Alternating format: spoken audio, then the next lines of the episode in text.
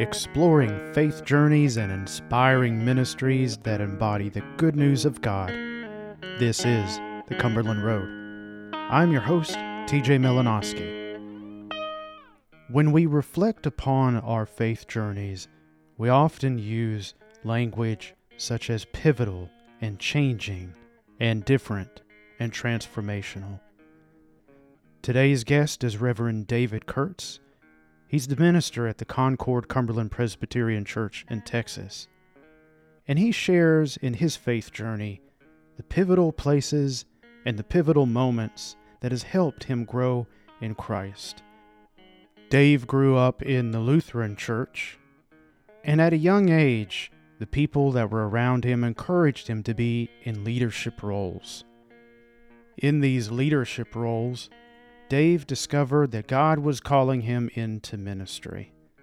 Let's listen to the conversation that I had with Dave Kurtz recently as he shares his faith journey. Dave, thank you for thank you for doing this. Thank you for joining me on the podcast. I'm looking forward to hearing your faith journey. I'm looking forward to telling you about it.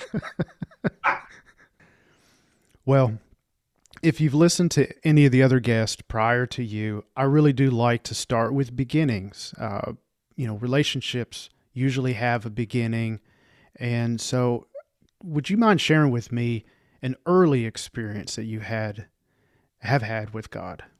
Yeah, absolutely. Um, to talk about that, I probably should say that I really believe, and maybe this is just part of my deep seated theology. Uh, I believe that every experience is an experience with God. So, like my earliest experiences are ones I don't remember. Um, you know, I, I've, I've, I was raised in the church. Uh, and so I've been experiencing, even if I wasn't raised in the church, I've been experiencing God all my life because that's how God works. Uh, God moves and, and through everything. Um, and so early experiences, I would say first one I can probably remember uh, is being asked to be an acolyte. Now, in the Lutheran church, we don't just light the candles, right? So, um, being an acolyte and was in there was involved some um, training, and so you have to go through I forget how many weeks of training to be an acolyte, and then because you're not only lighting the candles, you're assisting with communion, uh, and it, we take communion very seriously. You know, it's it's something you do with reverence and care, uh, and so being a part of of, of that, uh, I remember at an early age thinking, "Wow, that's special." You know, I got to put on a little robe and wear the special cross and hold the candle lighter and you know and follow the pastor around with the with the cups that you put the little cups in. Um, it was great. Uh, and then after that i would say another really kind of good early experience i had was catechism. My my church didn't have very many children. In fact um, when I went through catechism, it was just me. And so my mom would go to, she was the uh, church secretary. So she would go up on Saturday mornings and run the mimeograph machine. And I would go over to Pastor uh, Schmidt's office and he would run me through catechism. Uh, and I think that was probably the initial spark. Um, of a relationship with God. Pastor Schmidt was a POW uh, in the Second World War. Um, he was a, kind of a hulking man who was as gentle as a teddy bear and could tell stories like you wouldn't believe. Um, and so I wanted to be like Pastor Schmidt. I remember very vividly coming home from catechism class and wanting to be like Pastor Schmidt, you know, because he related to people really well. He was nice to everybody and he just seemed to care. And mind you, I loved going to church. I felt special at church. It was just, yeah. So, you know, that was kind of probably the, the initial little spark.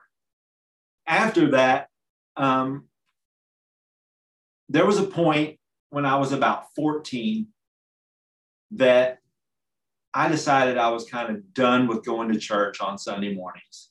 Uh, I was uh, maybe I was bored, I don't know, but there was just that point. And my parents, I feel like, had the good insight uh, to say, okay, fine, stay home.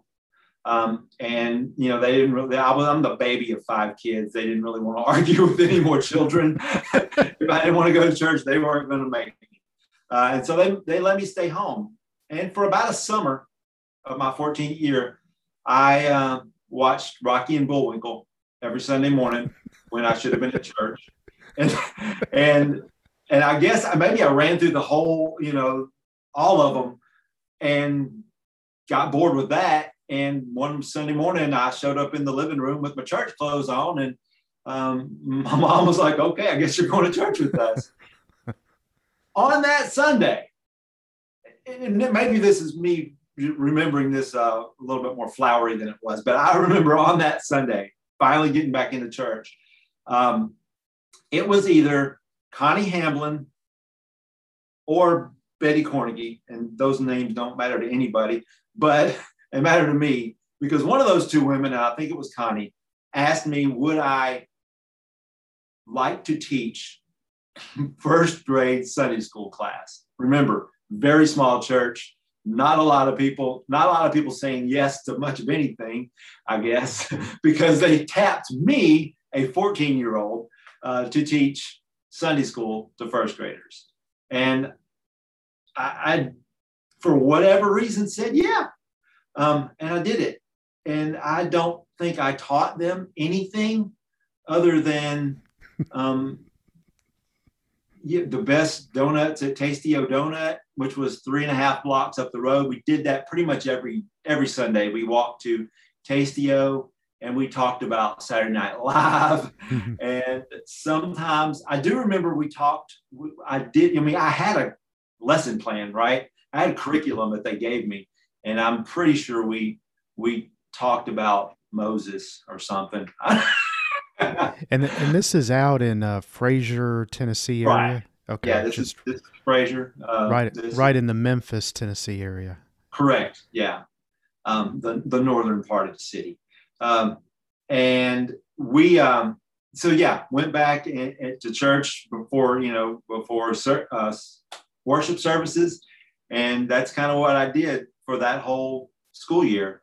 Um, at the end of that, um, because I had a couple of first graders in my classroom who were ready to go to summer camp, um, I was once again tapped to go to summer camp and be a counselor because one of those two kids, there were two in that class, um, had a wet bedwetting problem.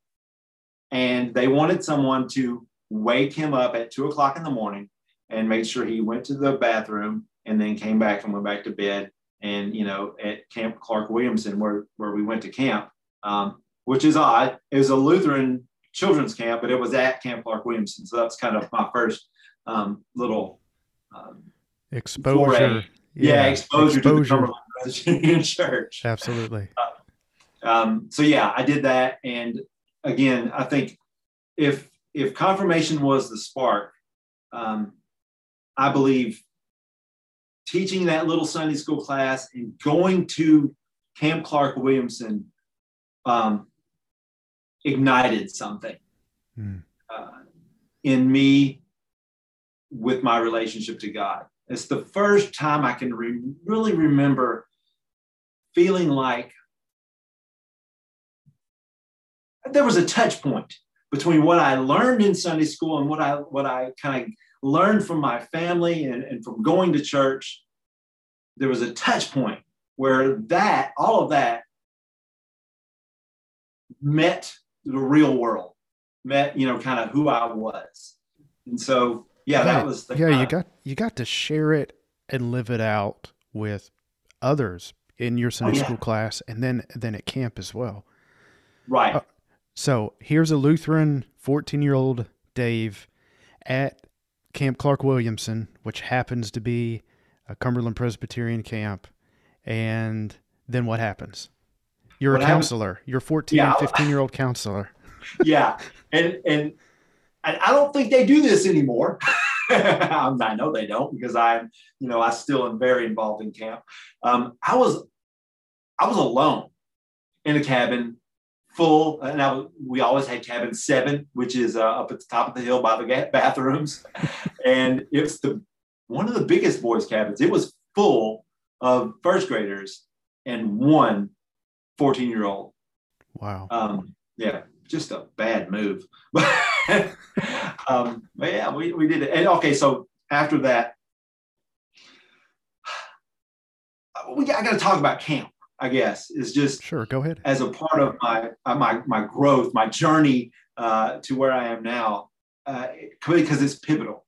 Uh, camp is pivotal to um, to my growth in Christ. Um, when I went to camp, and I don't know if, if you went to, to, to camp as a camper, I never did. Um, my first exposure to camp, well, I'll take that back. When I was a little bitty baby, my mom, you know, did camp stuff and I went, but it, as far as like going to camp by myself, never did that Mhm. until 14 when I was a counselor. And from that point on, I was hooked on camp for starters, but I was also hooked on the ministry that camp can can do. Uh, the the love that that you can share with you know not just children but those around you at camp you can go to camp and be the best version of yourself that you can be. You know in high school and in junior high and you know when you're out in the, the real world you're, you're kind of just stepped on all the time and held down and and and you don't get to express your your love for others and, and your your love for Christ and Christ's love for you. And you get to do that at camp. And that was the um, the catalyst that that eventually um, led me to now I know that's probably mixing metaphors somewhere along the way I'm sure but led me to uh, answering the call to ministry um, at, at Camp Clark Williamson I feel like I actually met Christ Hmm. um, in you know not not only the the kids who I counseled, but you know the pastors who were there who you know talked to me a, a kid and, and and showed me you know what it means to be a, a leader in the church, what it means to love, what it means to give of your time and your talents. Um, camp, you know, yeah, camp will always hold a, a, very dear place in my heart. You get the hugs, and, and it's funny because I never, I never was there as a, you know, a person who went to receive, you know, feeding, growth. I was there. I was always there in, in a leadership role, Right. but I always received so much love and, and so much of, of that growth and that feeding that, that you know you're there to give you always Mm. receive but that's the nature of ministry is it not yeah. Yeah. Well, you said something pretty profound. I think I think it's true. There's a difference between knowing of Christ or knowing of a specific religion or, or faith, but there's also a believing. And it sounds like you went from an awareness of who God 100. is through Jesus Christ to actually accepting and receiving Jesus Christ. And I, I think there's a difference, and it's pretty powerful. I hadn't heard it worded in a way that you did, but it's it's spot it's on. all about those experiences right i mean right. when you start to experience the love of god in your fellow man you know and people around you um, that changes the way you perceive faith Yeah. Well, and so your faith in Christ, you know, looking today, we're we'll jump into the future just for a minute, and we can always go back if you want to, Dave. That faith in Jesus Christ now, how has it given you purpose in your life as a as a minister, as a husband, as a parent, um, just in your daily walk? I, I, I say this probably a lot, so um, forgive me if you're listening and, and you hear the same thing come out of my mouth. But my purpose and your purpose and everybody's purpose is exactly the same as Christians, as faithful followers of Jesus Christ. Our purpose is to live out the gospel, and that means sharing God's grace. It means reflecting uh, grace into the world, and it means representing the body of Christ. Mm-hmm. Um, that's our purpose. Now, I interrupted your train of thought a bit. You were uh, sharing some experiences at a young age, uh, being a camp counselor, and it was leading up to something. You could see these little, this trail of, of experiencing early leadership opportunities were going somewhere, and you have a Lutheran background. So let's go back to okay. Dave, Dave in his teenage years, and we'll pick up from there, and then uh, just carry on, sir. Yeah. So I, I wanted to go to camp mainly, and this is going to sound terrible. I had seen the movie. Um, oh, what is it called? I never can remember it when I want to say it. Um, uh, shoot. Meatballs. Meatballs is the name of the movie. Hmm. I had seen Meatballs uh, probably the summer before. It's a Bill Murray flick, and if you go back and watch it, it is problematic. Um, but nevertheless, I saw Meatballs, and I wanted that experience. Uh, and so I went to camp, kind of looking for it. Didn't find that, but I did find um, the love of God and the love of a good woman. Um, I met uh, my wife, Bevan, at summer camp. Uh, we are summer camp sweethearts. Uh, next year will be our 30th wedding anniversary. Hmm. Um, meeting her, I think, was again one of another one of those points, one of those places that I can point to on uh, a, a, a, scale or a map that says that point was pivotal uh, to my growth and my relationship with God because meeting her changed my attitude about a lot of stuff, my understanding about a lot of stuff, because her and I, we just click and we talk and we talk about faith quite often, even at that young age you know, we had discussions, even as ignorant as they might have been, about faith and our faith journeys at that point. And um, and so, yeah, what what a gift summer camp can give you. Even though I didn't have my meatballs experience, I had uh, a profound experience by meeting, you know, my wife, and that caused me to. Well, okay, so what we'll jump to how all this correlates into into Cumberland Presbyterian. um, she was also, you know, we were both Lutherans, um, and her parents moved out of the, the neighborhood they had lived in, and they moved out to East Memphis. And in East Memphis, there wasn't a Cumberland Pres- or a, there wasn't a Lutheran church, but there was a Cumberland Presbyterian church about a mile from where they lived, uh, First Church, Memphis. Um, and they went and pretty much immediately uh, her parents fell in love with the church um, and because bevan was a, a, teenager at the time and teenagers are sometimes stubborn. She decided she wasn't going to be cumberland presbyterian and she was a lutheran. And you know which is very much my stance as well back then is uh, you know that meant a lot to us to be lutheran. Uh, but you know, a couple trips to youth group with the youth that were at First Church at the time convinced her otherwise, and they they joined the church. And because I was a doting, you know, at this time now 16 year old, I followed them right on in, and so I, you know, made the made the drive uh, in my 1979 Ford LTD every oh, wow. uh, every Sunday from Frayser to, to out to East Memphis and went to, to church at their church. And um, I joined in 1992 when that was the year we got married. And basically, Pastor Tommy Thompson said, I'll marry you, but you got to join the church first. and I said, okay, sounds great. And so I joined the church. And, um, and from that point, we began like almost immediately to be heavily involved in the things that were going on in the church. Uh, so we found ourselves on the building and grounds committee for a while. And then we found ourselves on the Christian Ed committee for a while.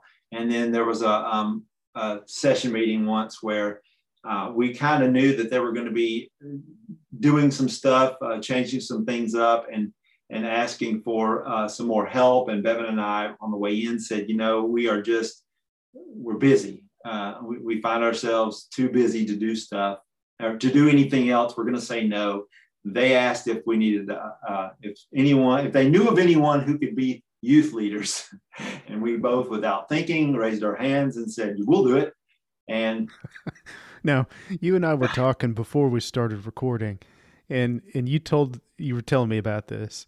And the two of you got your heads together. You kind of knew what this meeting was about, and you're like, okay, we're adamant.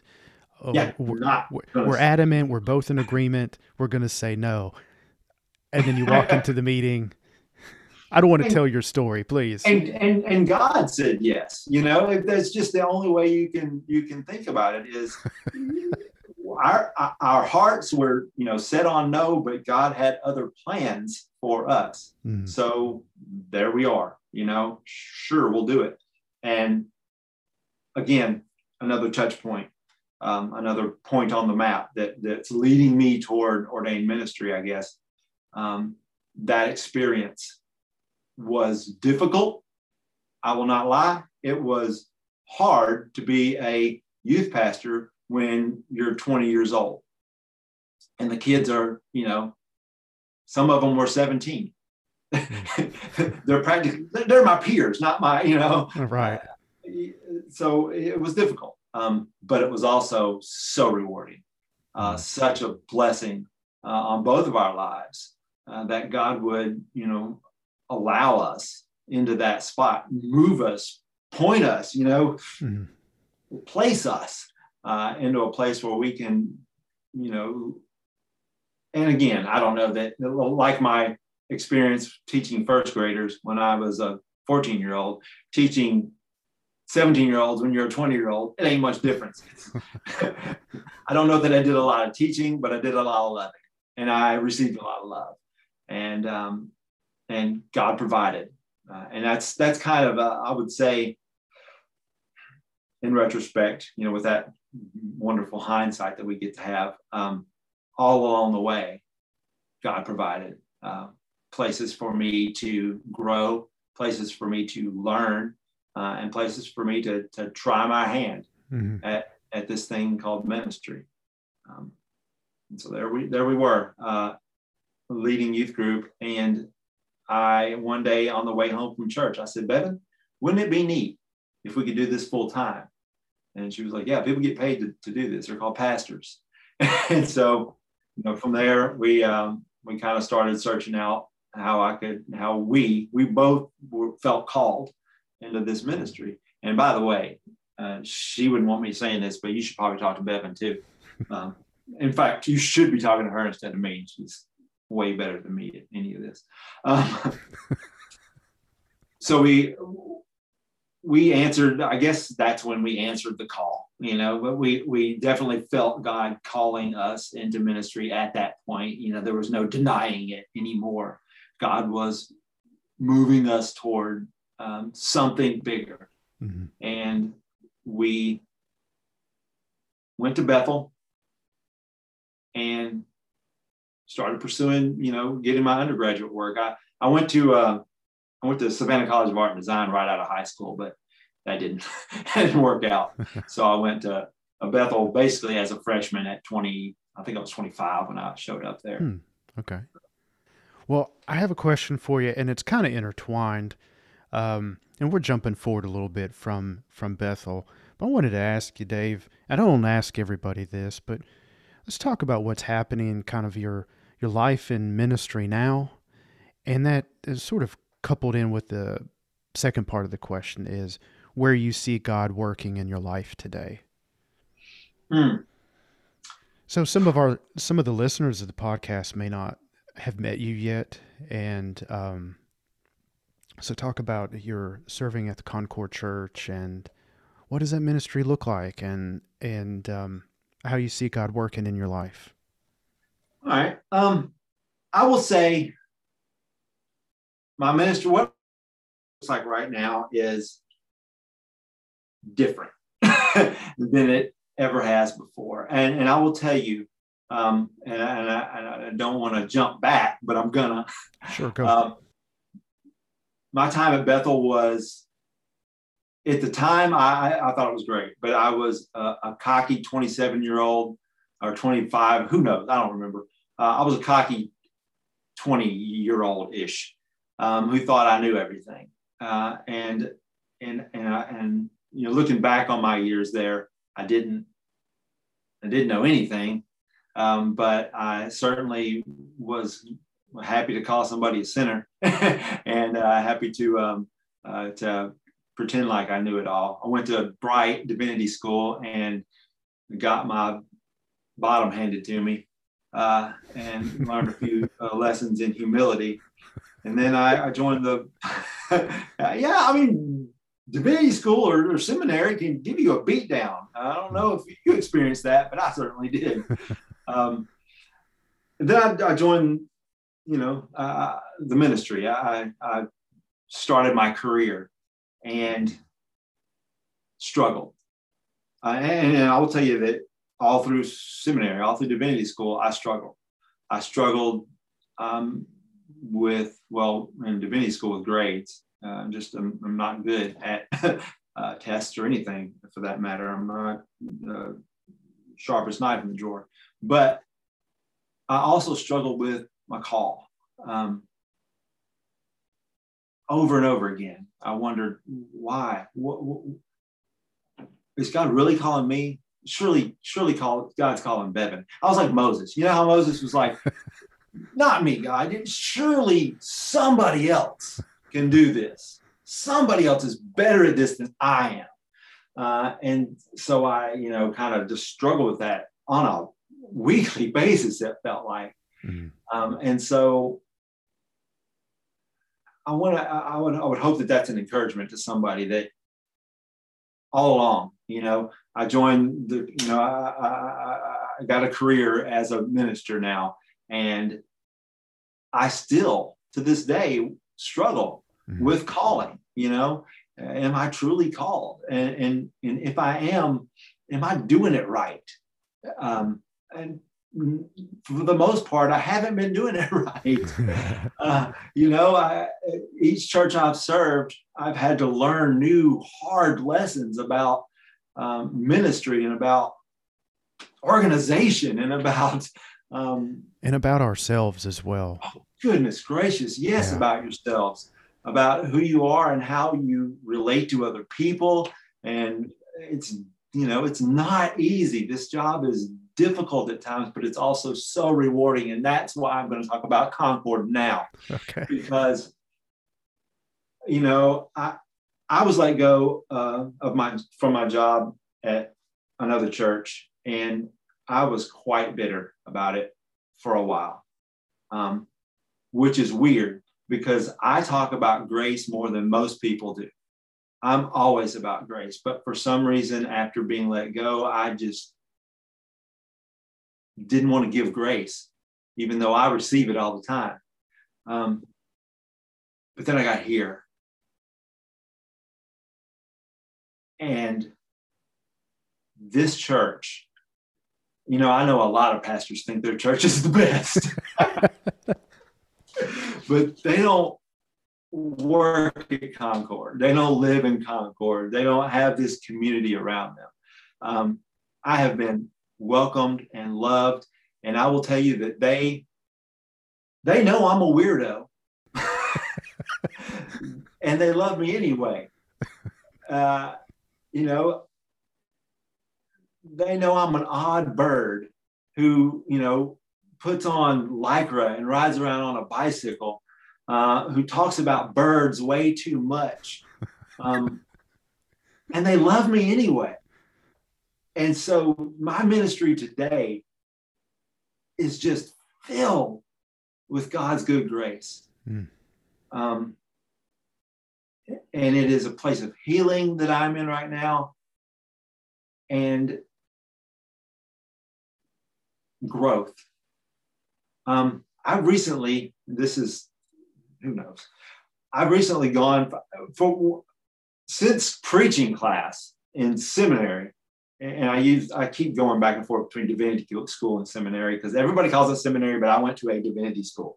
Um, since preaching class, I have always preached from a little tiny note card that just had some notes on it. Um, and earlier this year, I realized that I think that might be a parlor trick. That um, what I'm doing is saying the same thing over and over again uh, and not really giving good sermons when I do that. Hmm. Um, you know, and so I went back to taking the manuscript into the pulpit. Um, How's that working for you? I love it. Yeah. Even though it's for me, it's more difficult because I'm I'm I'm being more strict about what I say and I'm, as you can tell, I talk a lot. I'm a free talker. um, and so it's difficult for me because I have to stick with the script. But what I've learned uh, here is that that's important.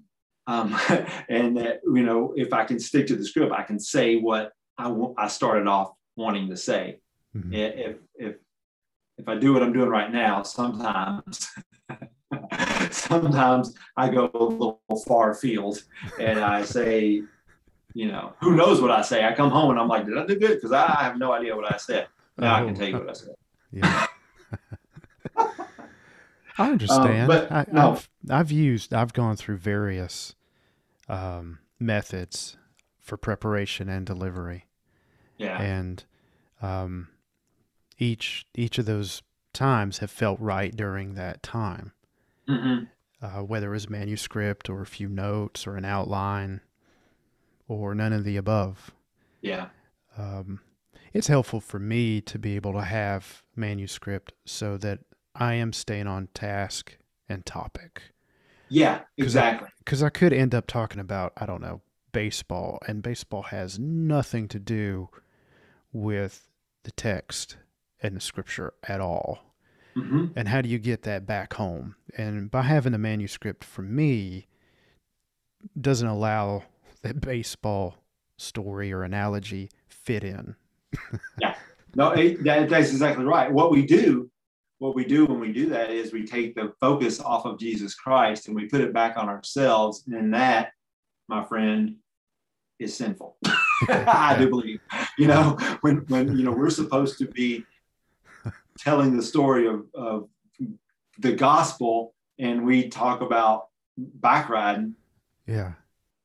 You know, that's not what you're up there for. And so, yeah, so that's, that's something I'm learning in this ministry here. Um, how is it? It's great. It, it's just, it's where I'm supposed to be right now. And, you know, and this is bad negotiating, but I've already told them they're going to have to get rid of me because I ain't leaving. Um, you know i love it man I am I'm glad to hear that you're experiencing a season of grace and healing and growth. Mm.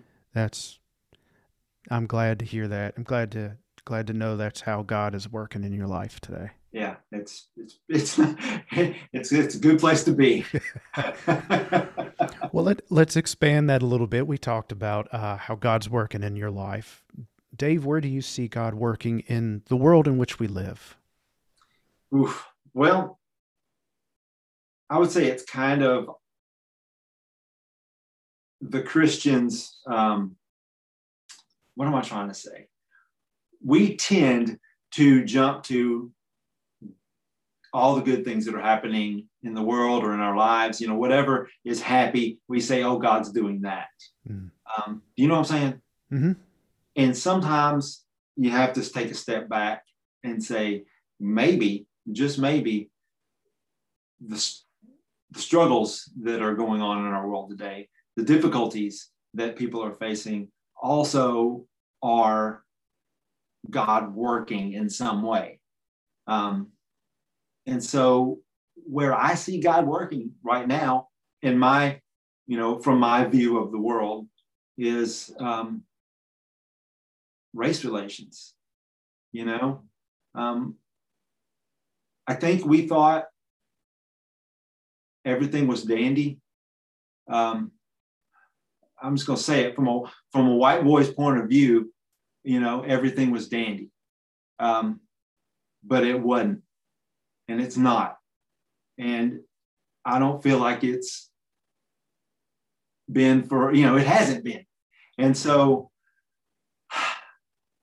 the struggles that we're that, that that folks are going through right now that the um the pain and the ugliness that we're seeing can't be for naught. I think God is working through that. God isn't making, you know, us be cruel to each other, but I think God wants us to work this out.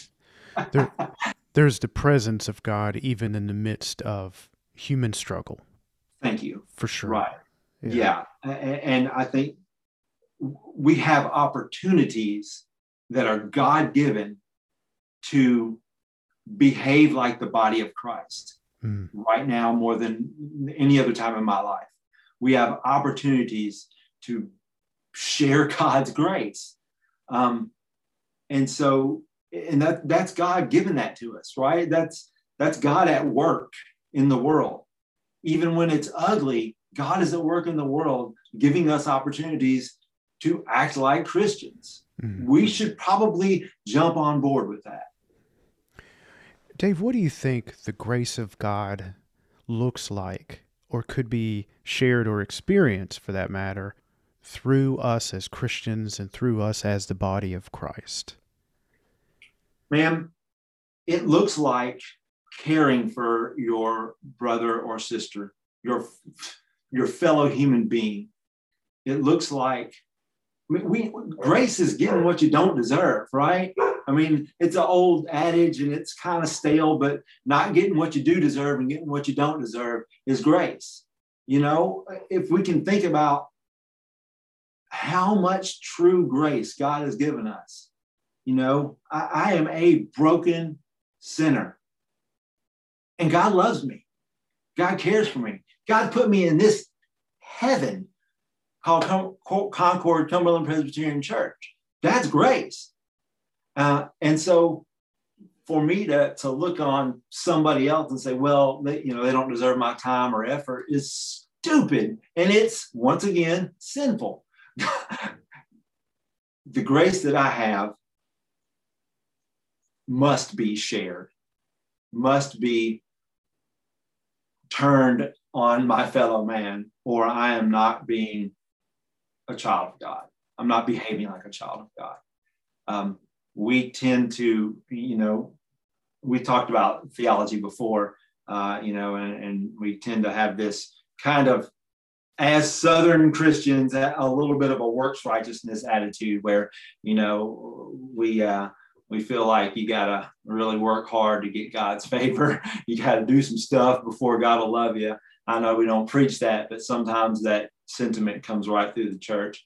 Um, and so I, I feel like, I don't feel like this is just the truth. um, God loved us first, right? God died for us, even though, you know, even while we were still sinners, Christ died for us, right? Um, that's what grace is.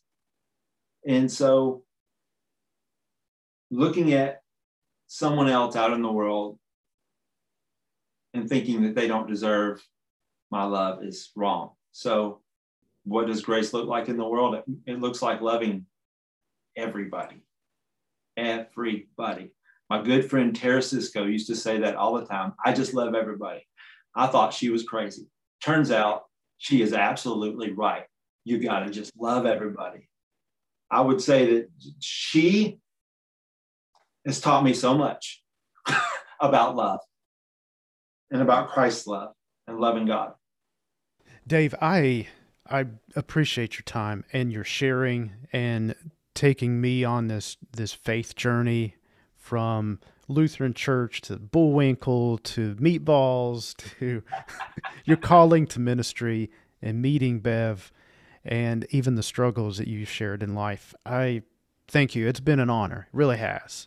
You're certainly welcome. I'm glad to share. I, I wish I could be more articulate sometimes, but um, there we go. well, how how can folks continue to follow you on your faith journey? Where can we find you if we wanted to reach out to you? All right, so you can reach out to me uh, if you know my phone number, call me. Um, you can look on the uh, we have a, a, Facebook page at Concord Cumberland Presbyterian Church. Uh, we're in Concord, Texas. Uh, I'm sure there are lots of other Concord Cumberland Presbyterian churches. Uh, and I know there are because I've looked on the internet and went, oh no, that's not the right one. um, uh, you can well, yeah. As far as ministry, that's how you can you can you can find me. I do have an Instagram and a Facebook. I couldn't tell you how to get there. Uh, if you want to follow me on Flickr, you can uh, look at my photographs. on I'm called Brother Dave on Flickr, and um, if you want to, if you're an athlete and you want to follow me on Strava, you certainly can do that. All right. Well, thank you, Dave. And thanks to everyone to listening to today's podcast. Grab a friend and travel with me on the next journey down Cumberland Road.